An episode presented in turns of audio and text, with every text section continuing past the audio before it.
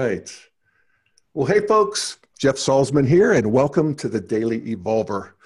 I am here today with Corey DeVos, who you will recognize in a minute. Say, hey, Corey. Hey, everyone, how you doing? Yeah, let everybody look at you. I'm broadcasting yeah. from virtual reality. Yay. Uh, Corey is, of course, the editor in chief of Integral Life. And um, once again, I thank Integral Life for hosting this live webcast and, um, and encourage everybody to become a member of Integral Life. It is uh, a worthy organization. It is the central portal for all things integral, the home of Ken Wilber, and a really great group of people. So check it out if you haven't already. You can get your first month for $1. Really? Yep. Well, that's kind of cool. All right. Well, today, Corey and I are going to chat a bit about an experience that we both had together actually last Saturday when I came over to your house and strapped on this hey, hey. station. Oh, so where your mind goes. But I strapped on a PlayStation virtual reality headset, which you were just wearing, uh, that Angie had gotten you as a gift. And you know, in a way, I felt feel like I entered a new world. It mm. was really interesting. It's the first time ever I've ever had an experience of virtual reality. And it actually reminded me of a very significant experience I had when I was a freshman in college. And I was maybe two months into campus life, and I had met this older friend, and she was a couple years older. And she had a, an apartment off campus, which was very cool. And I was visiting, and she said, I want you to do something. She said, first of all, smoke this. So that was the first time I ever had a joint. And then she said, now lay down on the couch. She put a pair of fancy Bose headphones on me and she played Close to the Edge by Yes, the band Yes, which is that 30 minute psychedelic song that just, you know, uh, amazing. And I loved that band ever since. And I love that song above all. And and it, it, and I feel like you know it's funny when we talk about moving up stages of development. Sometimes there's a moment where you realize this has happened. You know, you accept Jesus as your savior, whatever it might be. Uh, and I feel like for me, I laid down in that couch as an orange modernist and got up off the couch as a green postmodernist. Mm. I mean, I had I had entered into this new world, and um, and I don't know if virtual reality will have the same developmental impact ultimately, but it's it, it's in that same category of oh my god, this is what's next. And so, Corey, how would you describe it? You you actually, or you know, I, I spent all of thirty minutes there. You've been doing it. What, what do you? How would you describe it for people? Yeah, well, I mean, first off, I love that story, Jeff, and I love that, you know, I mean, it sounds like you were what in college when that happened. I was I was 18, 19 so that was sort of your first uh, Neo meets or- Morpheus moment, right? And she gave you the red pill. Exactly. You went down the rabbit hole and you popped yeah. out a different human being, and that's that's, that's right. What, and I guess this weekend I was I was sort of Morpheus number two for you. Yeah, totally. Which is, yeah. which is pretty cool. Yeah. yeah. So so virtual reality. This was also my first time trying it too. So uh, so as you said, Angie, my fiance, got it for me uh, about a week and a half ago, maybe as an early birthday gift, and um, it was my very first time. I had actually been really curious about these new virtual reality setups that had been coming out over the last, I'd say, year and a half or so. And I just had never tried it because I have this like obsessive personality where as soon as I try an experience like that, I, I fixate it until I can have it for myself. And I didn't want to get into that loop too early, you know, because it's, you know, it's, it's, it's, it's a bit pricey um, particularly a year and a half ago. It was, it was it's, it's, it's much more affordable today than it was then. Um, so I held off, and Angie got me this this setup, and um, man, yeah, it just blew me away. So you know, in terms of what the experience is like, you know, it's it's it's sort of hard to talk about. It's one of those things where you can hear a thousand descriptions, and I had heard a bunch of descriptions before actually putting the headset on. But once you're once you're actually in, you know, this this alternate universe, it's um, it's so immersive and you never really anticipate how real your brain is going to think it is. Well, and um, what you're actually seeing is the world all around you 360 degrees it's 360 degree immersion you could yep. look over you could look to the other side you could yep. look behind you that's right and you that's right. see uh, 360 degrees and the 360 degree aspect of it is what i expected from virtual reality what i didn't expect was the fidelity of the 3d experience. So it's not just 360 degrees everything's three-dimensional. So, so there's so, depth. there's depth exactly. And it works you know your eyes work the same way they work in the real world where if you look at something near you know you have to focus your eyes in a particular way. You look something far away your, your eyes shift. That's how vr works. So basically what you get what you have is two stereoscopic lenses right in front of your eyes and they're blasting in you know two slightly different uh, different images different video feeds and your brain reconciles it as a stereo image with depth yeah. And again, that's what that's what shocked me was how was how was how deep that depth actually was and how um, you know like in the experience that we had we, we did sort of an underwater experience yeah. and little fishes that you know that swim right in front of your line of view and it's you know it feels like you could just reach out yes. and pluck one out and you know and it's it's it's convincing yeah it um, is. let me play a little bit of the video that we watch. Now, people aren't going to be able to experience it anything like you do with the headset, but you can see what's actually being transmitted on each headset. That's, there's a dual stereoscopic image on this on this YouTube here, and this is the demo video of PlayStation, right? Corey, yeah, so it's PlayStation Worlds is is what it comes from. Yeah, so this is showing it off as as as well as it can be, and as you pointed out, it was it was really smart of them to make it an underwater experience because underwater is a little fuzzy, and you know the resolution isn't as great as it will be certainly. That's right. But but there's enough that, that again it's convincing. So this is uh, let me share screen. This is the. Um, so this is we've been uh, lowered into the ocean as part of an exploration. We're in one of those shark cages, and we've been dropped through these ocean holes down into the next level. And you're feeling yourself go down, and you're looking up and seeing the top recede, and and you're looking to the side and all around you, and there's uh, swarms of fish, and it's just really something. Mm-hmm. And then you we get to where we found a submarine or a shipwreck or something. I forget what it was, and uh, and so we're kind of focused on that. We're listening to the woman who's sort of guiding us from the ship above, and all of a sudden this happens. So are we ready for this? Did I share it, uh, Corey? Uh, you nailed it. Okay, good. So just a matter of playing it. Here we go. Shit! The seismometer just lit up again. Okay, keep an eye out for falling debris. We don't have a lot of time. Keep your eyes peeled for anything of interest. The drones will take care of the rest. I'm getting a strong heat signal.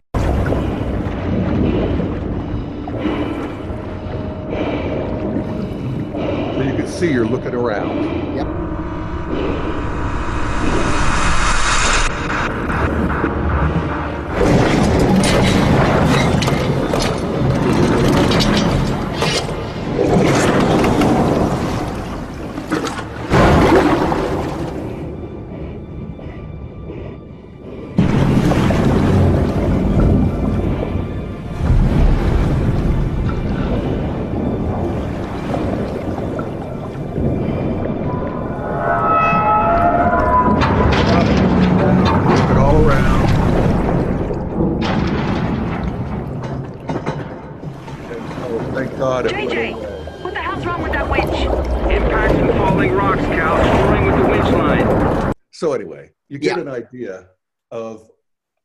How that how immersive that can be. Imagine if that's all around you and that's what's actually happening. Man i tell you watching watching that video and comparing it to the actual experience it's it's it's crazy. Yeah. Um, it, it's you know we get such a tiny little sliver in that you know two dimensional video that you gave us. When you're actually in the world and you're feeling how you know it's tracking your head movements perfectly right without any delay or anything Yeah. like that the frame Yeah. rate stays high so everything is very fluid it doesn't you know you don't get those jitters which would uh, you know make you feel a little bit nauseous maybe or um, you know Right. No, this is a high tech piece of equipment. That's funny. PlayStation makes it sound more like a toy than it actually is. Yeah. This is you got a real setup there with there's a camera that's looking at that is looking at you as as the as the viewer and it's tracking these lights on your headset so it knows when you're turning your head and just how you turn your head and the most subtle movement of your head and it's feeding the information from that and uh, so there's that there's a demonstration uh, you showed me a number of games Yep. where like one is you're uh, playing tennis and you're using the controller as a tennis racket. You're using your head. You're using your head as a tennis racket. Oh you're using your head as a tennis racket. Yep. and it's uh, instantly addictive. And it's uh, you know all of these balls are flying all around you. You can look up. You're in this big uh, uh, arena. Everybody's watching you. You're like in this playoff whatever. It's it's very very powerful. Yep and Yep. then the star wars game That's the one where I really geeked out, Jeff, was was the Star Wars game. So being able to like, you know, you open up the game and right there in the credits, you know, the credits come up and then this massive, like what, 60, 70 foot tall, uh, you know, AT-AT or a, a, uh, ATST, I think it is, comes walking by the, you know, just Right. lumbering through the, and, and the it's, big it's mechanical enormous. like camel Yeah, exactly. This this huge metal dinosaur just walks through the credit scene, and then you know, and then you see your X-wing fighter, and you zoom into your X-wing fighter, and you're looking, and this thing feels solid. I mean, it, it feels like it's right in front of you. And again, the resolution's a little bit off, and you kind of feel like you're looking through a scuba mask, right? Um, but this thing has solidity to it, and then you get into the cockpit, and oh my God, I'm in a cockpit of an X-wing fighter yeah right and then before you know it you're you're in space and you're following the other ships and then you're in an asteroid belt and you're and you can know, control this you're flying asteroids. with the controller, you're moving left and right and speeding up and slowing down and actually hitting, um, you know, uh, shooting at things. And, and, uh, and in your it's- case it's into the a battle's going on all around you. right uh, and i was saying in your case crashing into a number of asteroids Oh my God. Oh, I, I am. I mean, this is again to, to, to just look at the evolution of things and how at some point you think, okay, you keep going without me. Uh, uh, video games. I played a little bit of Pac-Man in college, and that was it. I just never got the download, and so the eye-hand coordination, the whole thing, is just. I mean, I feel like an an idiot, you know, and and yet I could see the fun if I really got it and could do it. Oh Totally. my God, it would be fun. Well, and you, you know, you just nailed something. Uh, you know, sort of, sort of. Uh, it's interesting to me how the generations view this, right? Because I think I think you're right. There's there's you know the boomer generation never really got too into gaming. There's a lot of memories around gaming. You know, like, like you say, Pac-Man. My dad always talks about how much he loved playing asteroids at the arcade. You Right. know, and I actually showed you sort of a new virtual reality. oh reality. my God. Asteroids, When you think of asteroids, I remember asteroids. It was this little game with these little green lights and this black background, and you had to shoot these little crude rockets. And now, this virtual reality asteroids, you're uh, in space all around you on this grid. It's this really exhilarating, amazing thing. Yeah, you're playing on a sphere, a giant sphere that's right in front of you, and that's I mean, and it's it's it's crazy how immersive that is. But you know, again, with the generations, you know, I see a lot of millennials who are looking at virtual reality, and they kind of they almost shrug it off in a certain kind of way, where it's like, oh well, you know, yeah, we were expecting this to happen. For me, as a Gen Xer, right? I grew up. My first video game system was the Atari Twenty Six Hundred. Okay. And then I went to the Commodore 64 and then the Nintendo. I mean, so I've been a gamer my entire life. And I remember being seven years old and imagining what is the future of video games going to be.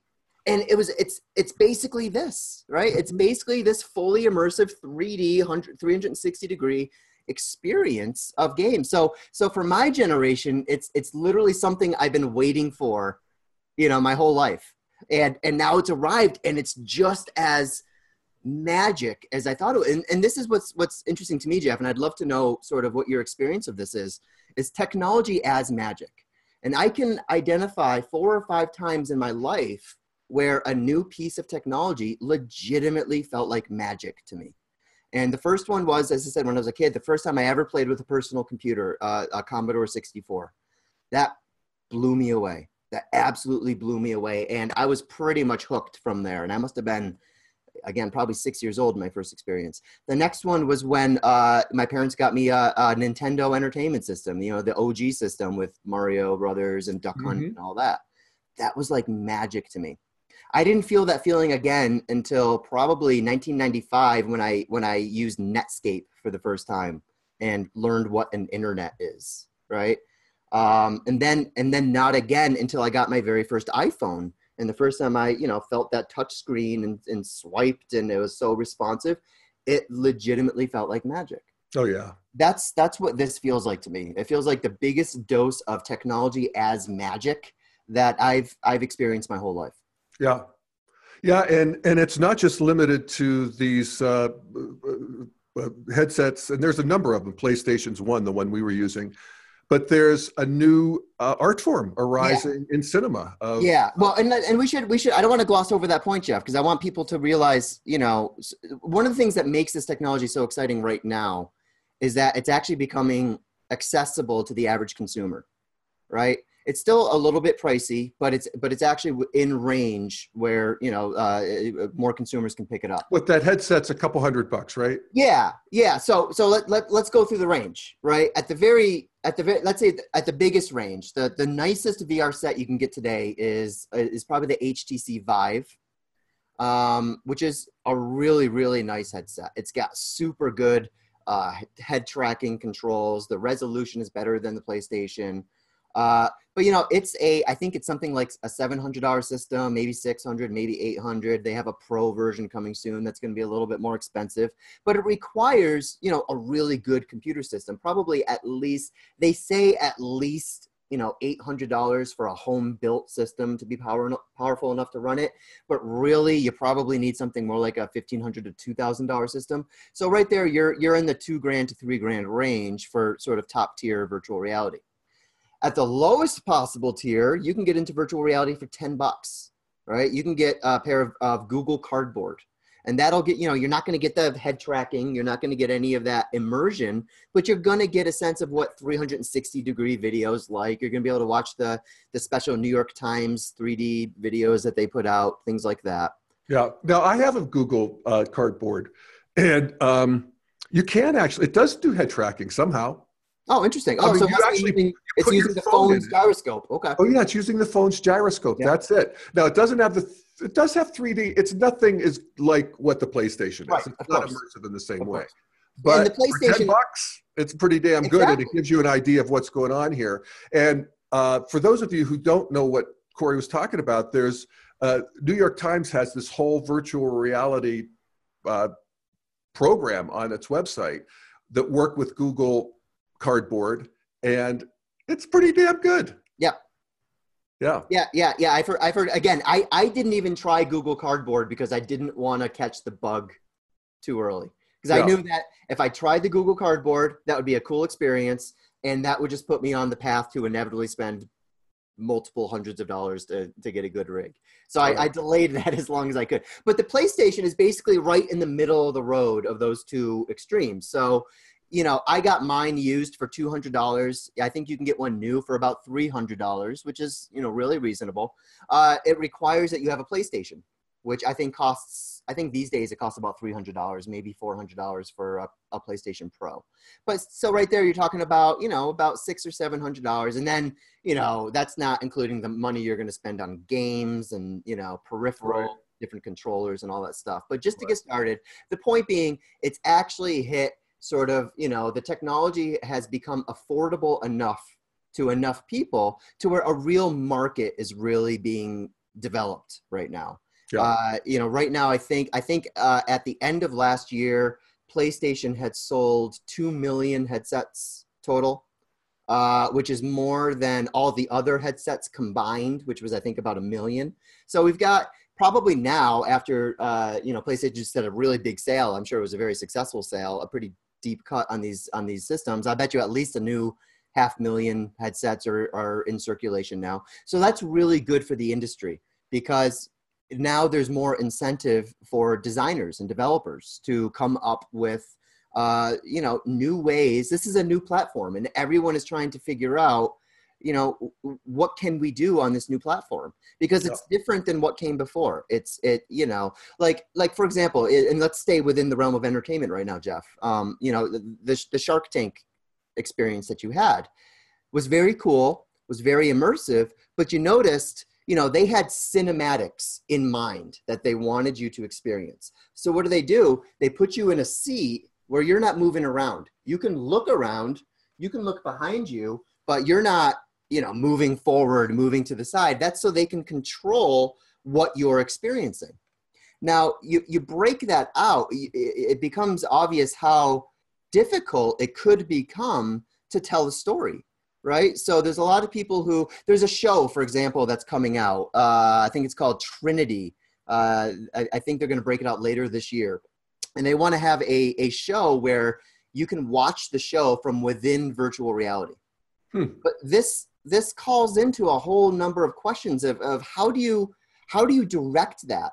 Because what you're doing is you're basically giving the user the role of cinematographer right? In these in these in these sort of you know fictional stories that they lay out.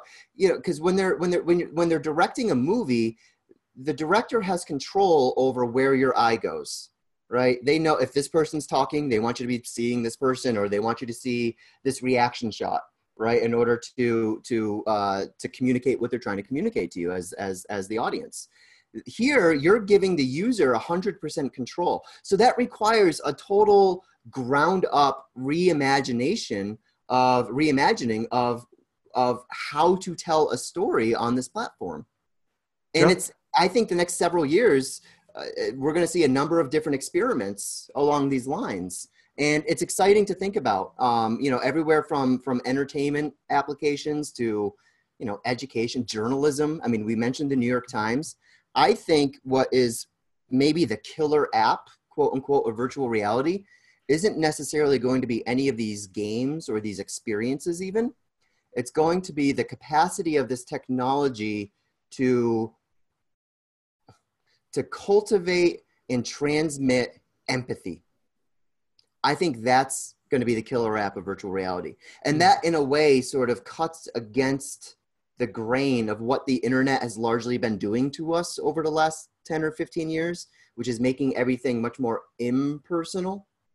Right. And it's interesting, Jeff, you know, one, one, because I, I think in this conversation, we want to, you know, sort of think about the full spectrum of virtual reality where it's going, its various applications, and, and we'll bring up a number of those. But let's start in the basement because the basement's a lot of fun.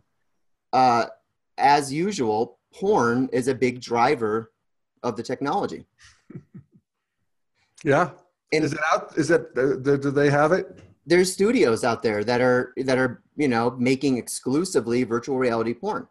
That is now available. That's now available. Totally. You can watch it on your PlayStation. Wow. Um, talk about immersive.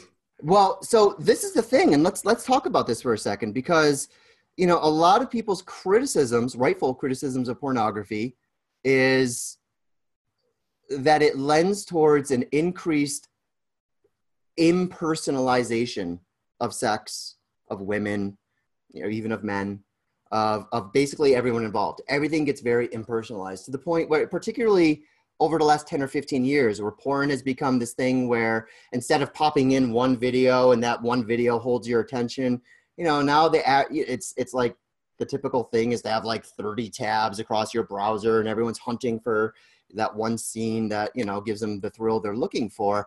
And it becomes very very again imper depersonalized.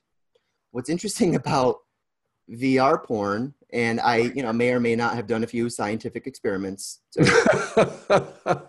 I need to know what I'm talking about here. Of course. Is the experience is very different. The experience is actually about creating a sense of presence and connection. It's actually VR porn can almost be uncomfortable because of the amount of intimacy they're trying to create. And at the very least, I think this is novel for for this industry in particular. You know, one of the big sort of trends in VR porn is um, they call it the girlfriend experience, where basically some pretty girls pretend talking to you as she would if she was your girlfriend, and Mhm. you know, and I imagine for uh, you know a few lonely guys out there, that's that's probably you know nourishing some part of that. Yeah. There's also Yeah, the danger, course. of course, just like with all pornography, of it becoming even more, you know, I guess addictive. and- immersive. Yeah. yeah. Yeah, no, that's um, that's a, a big topic with you know all of the virtual world, even just the internet as it is, is that there are a lot of people who are sort of trapped in the vis- vir- virtual world. Mhm. And you actually turned me on to Reddit a while back, and I, Mhm. it's I, I look at Reddit virtually every day, and there are people on there who talk about that they have a they don't really have friends. They don't have really have real relationships. They're stuck in the, their video games. They're they're in their mother's bedroom. This one guy wrote this beautiful thing. He said and my parents like it that way because they treat me like a house plant. Mm. and you know it's just this kind of thing where it, and, and of course i was in japan they were talking about the, these guys who never come out of their room for years. And uh, so there is this danger of uh, it, it's it's not i, I often uh, compare it to the advent of in modernity of all of a sudden we went from a world where we never got enough calories to a world where we got all the calories we wanted and a lot of them were empty of real nutrition. So you know Yep. the, the processed foods and so forth. And some people really just overdo it. And and everybody does in a way until we get hip to it. That's right. and then we have to control it That's right. and there's a lot of fear of virtual reality Mhm. and of uh, you know just the virtual world in general that that actually sort of echoes the fear of technology if you look historically and developmentally that there was fear of people learning to read Yeah. No, that that's right. When you know when when uh, when the printing press was was invented, I imagine num- a number of Puritans screaming their heads off. People are going to stop talking to each other if, Yeah. if if if they can get their words from a book, right? Yeah, or they're going to be able to directly read the book that we've been interpreting for them for the last thousand years. Yep. And I'm not sure we want that. Is That's that is that a good idea? And, right. and I was reading that in Victorian England, I forget what it was, some book or something, but they were talking about these women. Why would you teach women how to read? Look at these women who've learned how to read. Look at them off in the corner. They're off in the garden, lost in this other world, instead of paying attention to their families. Yep. Because they were reading novels. Right. And so, you know, there's always that fear, and there there is an over we, we do sort of gorge on this stuff when it first comes online and until we sort of get sick from it. No, that's that, one that's more thought just just to take it back to the porn thing. Yep. i was watching chris rock's new um, special on netflix called Ta- Tamborine. I've heard it's awesome. it's awesome. And he was talking about how he screwed up his marriage. It, it really uh, uh, uh, very very honest and very candid and he was talking about porn and how porn made him you, he was talking just like you were all these you know the, the screens with all the different particular things that you might want and how it made him and he put it sexually autistic Mm. and he had to get a grip and the, and the men in the audience were like yeah yeah yeah they got it Mhm. and it's um you know this is going to just intensify that for some people and you know stand by i guess Yeah, yeah, I, you know, and, I- and I think this is true of every of every sort of new technological platform that emerges. Is that it's it's it's going to be used in very nourishing ways, and it's going to be used in in you know some dissociative ways. And um, but again, what what can, you know? So I look at even television, right? So one of the big things that prompted or provoked the you know the countercultural uh, resistance movements of the 1960s was television in particular you know uh, people all of a sudden receiving images from the front lines of the vietnam war. That created a sense of empathy that hadn't existed previously. You can't How- overestimate that. That, that- that's right. Astonishing. 50 years later that same television signal you know because back then it was part of you know again the, the, the three networks and pbs was basically all you had to, to watch now there is such an over stimulation from these you know multiple 2d images coming from all over the world that we're sort of back to numb paralysis again where it doesn't really move us. We you know to the point where we can watch you know uh, you know shootings mass shootings or we can watch terrorist attacks and it just it just you know oh just another violent image on our media. And and, and you get you get acclimated to it. it. It becomes normalized in a certain kind of sense. So my hope with VR again is that it seems to be exercising new muscles when it comes to empathy that I think have become largely atrophied on the internet as we know it, particularly since our interactions on the internet are very, very disembodied, right? It's, it's, it's literally just an anonymous screen name and you know uh, unless you're on facebook or something but look at reddit it's an anonymous screen name and just words no body language no presence no genuine connection whatsoever just sort of id versus id in, in a certain yeah. kind of way yeah. virtual reality what gives me hope about virtual reality is is you know when when it gets to the point where we're actually interacting with each other in vr there's a sense of presence there and it, it, feels a little bit more like you know the things we say on the internet we would never say to someone if they were standing in the room in front of us. My hope is that with virtual reality we're going to get a little bit more of that sort of natural decorum back a little bit more of that natural etiquette of you know let's treat human beings like human beings even if they're you know dressed up as an anime character standing in front of me right now. Right. Um so I, you know that that that's the muscle I think. You know, and, and when I think about applying it to things like journalism, you know, being able to step into a 360 degree VR world and see people running away from a bomb explosion on you know the streets on the other side of the world again it just develops a type of empathy where th- these people are not unlike me they're not they're not removed from me because i'm seeing them on a two-dimensional you know TV screen for 30 second sound bites. Mm-hmm. I'm actually in, you know, I, am I'm, I'm sitting there with You're immersed. I'm, exactly. I'm watching yeah. That creates a sense of empathy within me, which translates to a sense of urgency to enact this world in a slightly different way. Um, yeah. so, so that we can, you know, actually start reducing suffering. So that's, yeah. that's what gives me hope. But I, I absolutely, well, I just would say it's Corey that we have been reducing suffering. I mean, sure. I, I, I would, you know, uh, argue a little bit that the, that the internet, TV, all of that, it, it actually d- does increase empathy because you just see other people. You know, I, I know it's not as immersive. It probably won't be as powerful as this new thing, but you know, if we look at, I was just reading um, the um, Steven Pinker's new book, Enlightenment Now, and he's talking about in the last hundred years, IQ has increased on the planet by 30 points. And what that means is that the average person today scores better than 98% of people a century ago. Mm-hmm. And uh, he points out a number of reasons for that. One is that we have more calories for our brains, which are greedy organs, but also that you know we're operating in new kinds of abstractions and visual symbols, and you know uh, th- that really just increase the space he never goes into anything like the uh, increase of consciousness or anything. That's too woo woo for him. Mm-hmm. but it does um, but there is an, an increase of intelligence. There's an increase of empathy. There's a decrease of violence uh, despite the fact that we have these you know florid outbreaks of mass shootings. Uh, yep. uh, violence is way down. Uh, people are living better lives uh, for sure globally. And you know, a lot of that has been mass communication.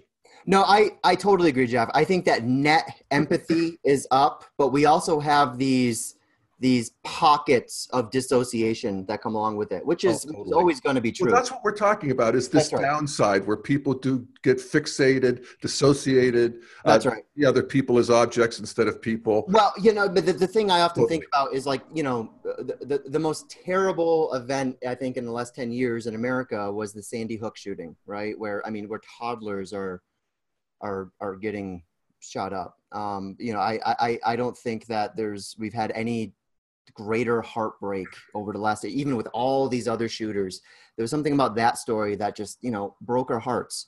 And because of the internet more of our hearts were able to get broken from that story and that's a good thing. That's a good thing. Mm-hmm. But you also have these pockets of people who because, because of this very same technology were able to congregate and constellate together and actually you know to the point where they're questioning whether sandy hook actually happened and they're sending death threats to the parents of of you know uh, uh, the, the parents who lost kids in the sandy hook shoot which is about as ghoulish of be it's literally like the definition of ghoulish um, that i could possibly imagine Yeah. and and that is also a byproduct of of the internet that wouldn't have happened No, in true. 1991 No, it's um, so it does it, it does both and we always it, have to it track connects the KKK and it Yep. connects the crazies and it Yep. connects all the people who, you know, God bless them. They used to have to mimeograph their shit and pass it right. out at the, you know, flea market. Yeah, But now, Yep. now they could get online. dignities and disasters Yes, indeed. Every- so every- let's talk about a couple of the dignities because you, you, you, totally you had a, some really good insights here in terms of um, using this virtual reality. In fact, you're talking about Andrew Holecek, who is Yeah. one of the teachers on Integral Life. Yep. Why don't you just tell people you know? Yeah. So first off, Andrew, if you're watching, man, we love you. Uh, Andrew's such a great teacher, a great human being. Um, I, I, I, I love his style. I love, I love the way he communicates his teaching. It's, you know, he's got like really one foot in, you know, deep traditional Buddhism, and he's able to sort of illuminate those ideas in a very, to a very modern audience in a, in a very cool way. Uh, so if you haven't checked out Andrew Holecek on Integral Life, please do. He's he's he's a, he's a he's a treasure. Um, so he did a presentation at our What Now conference a couple months ago, where he was basically talking about the intersection of virtual reality and cultivating a practice of lucid dreaming.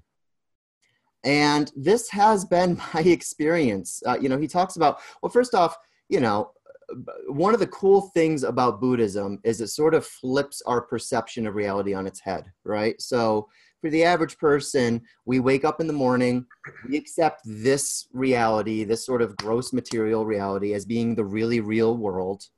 Uh, our dream reality is sort of, you know, one step abstracted from that really real world. And then deep dreamless sleep is, well, it's just nothingness, it's just blankness. Um, Buddhism sort of takes that and flips it on its head, right? And says, well, no, this world that we wake up to every day, that we quote unquote wake up to, is is is is actually is actually the slumber. This is the slumber. This is the shared dream that we have with everyone else. And when you're actually going into a dream state, that's actually a little bit more closer to source because you're still in a dream state, but it's just your dream. It's just your creativity. And then the deep dreamless sleep is the really real, right? So it's like when uh, uh, Ramani uh, uh, Maharshi, I, I'm, I'm Ramana.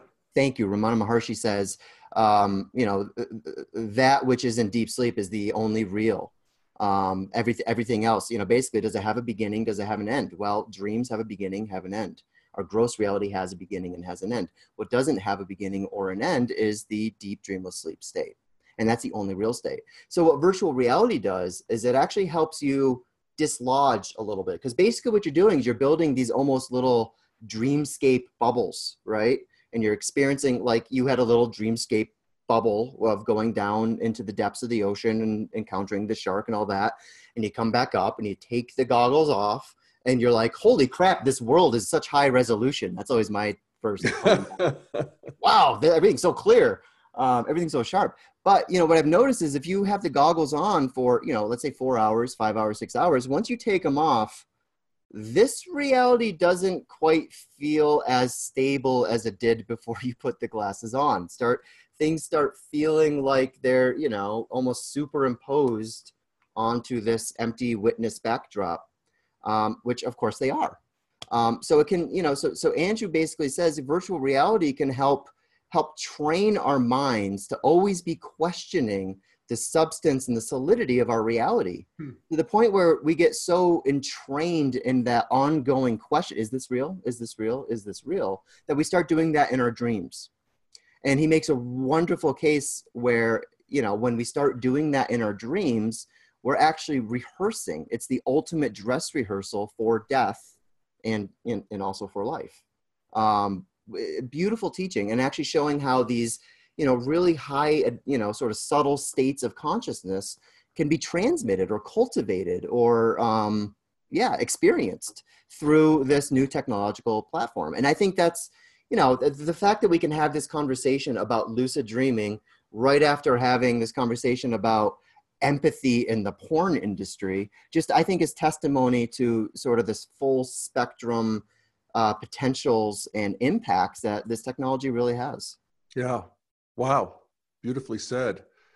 And that's just, you know, we can see developmentally how the um, evolution of consciousness is often both what causes and is the effect of advances in technology. Yeah.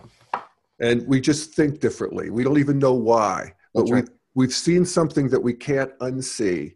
Yep. There's an exercising of our consciousness in some way that expands it that we don't even have to be trying.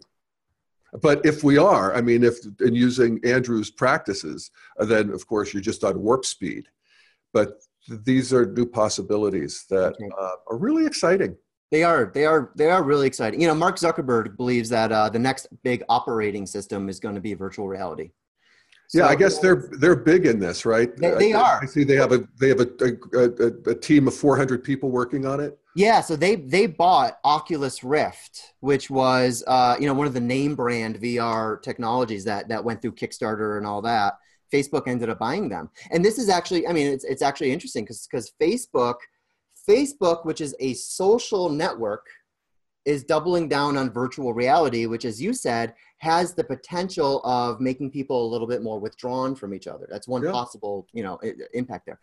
Apple is actually taking a different turn. So Apple, which is largely a, a hardware manufacturer, um, they're actually making the augmented reality bet because they're saying, you know what, I think people are getting a little bit sick of being disconnected from each other, and they're going to want a way to enhance their interface with reality and with each other uh, and with the rest of the world. So What's they're doubling down on augmented reality. Augmented versus virtual. So virtual reality is, like I said, it's a dreamscape that is almost it's it's it's you It's and what we what we've been talking about. That's right.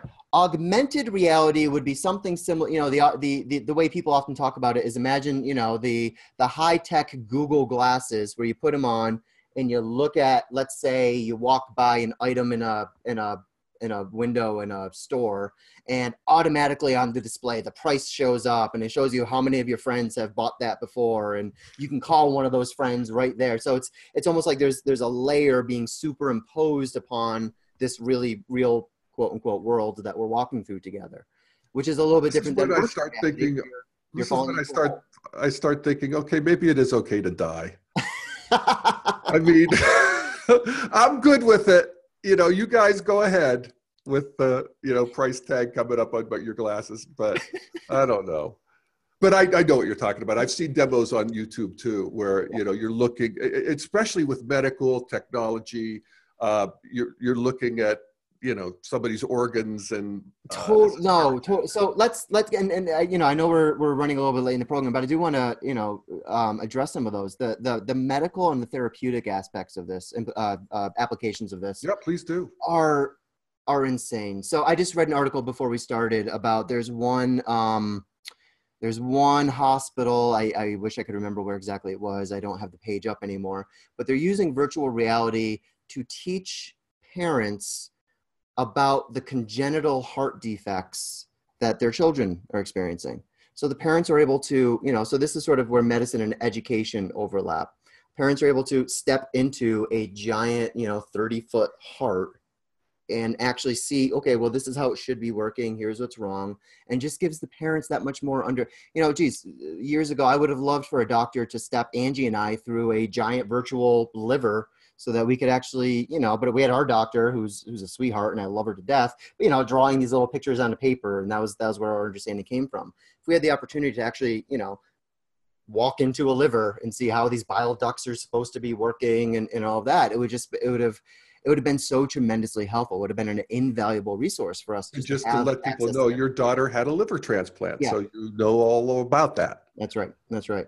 Um, the other side of things is, you know, there's there's actually uh, uh, doctors are using virtual reality for people who have been paralyzed, who are experiencing uh, neuropathic pain, and it's it's sort of like phantom pain when you lose a limb. It's it's a you know you have these clusters of nerves that um, you know when you're paralyzed, particularly if you have a spinal injury, the feeling you should have is is sort of like floating all the time.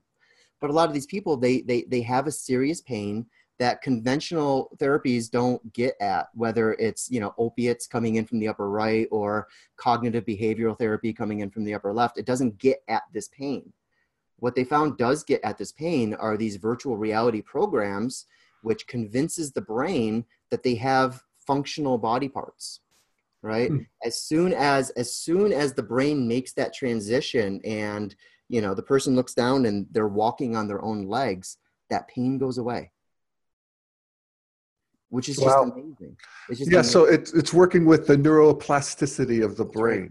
That's it's right. sort of rewiring it from this um, you know immersive yep. uh, platform. Yep, I saw another article where kids are using uh, instead of instead of you know d- doping up our kids uh, after a surgery with you know tons of barbiturates and opiates and, and all that they're actually just using virtual reality goggles which becomes an almost immersive distraction, a compelling enough distraction to where they can manage their own pain hmm. symptoms, um, which hmm. which is amazing. You know, we're we're in the midst of this opioid crisis in America, largely coming from uh, you know over prescription from you know the healthcare industry, and um, you know sort of any anything that we find that can give some sort of relief, um, that can uh, give people alternatives other than these highly addictive and um, you know really soul crushing, soul stealing um, you know chemicals. I think is is a really good thing.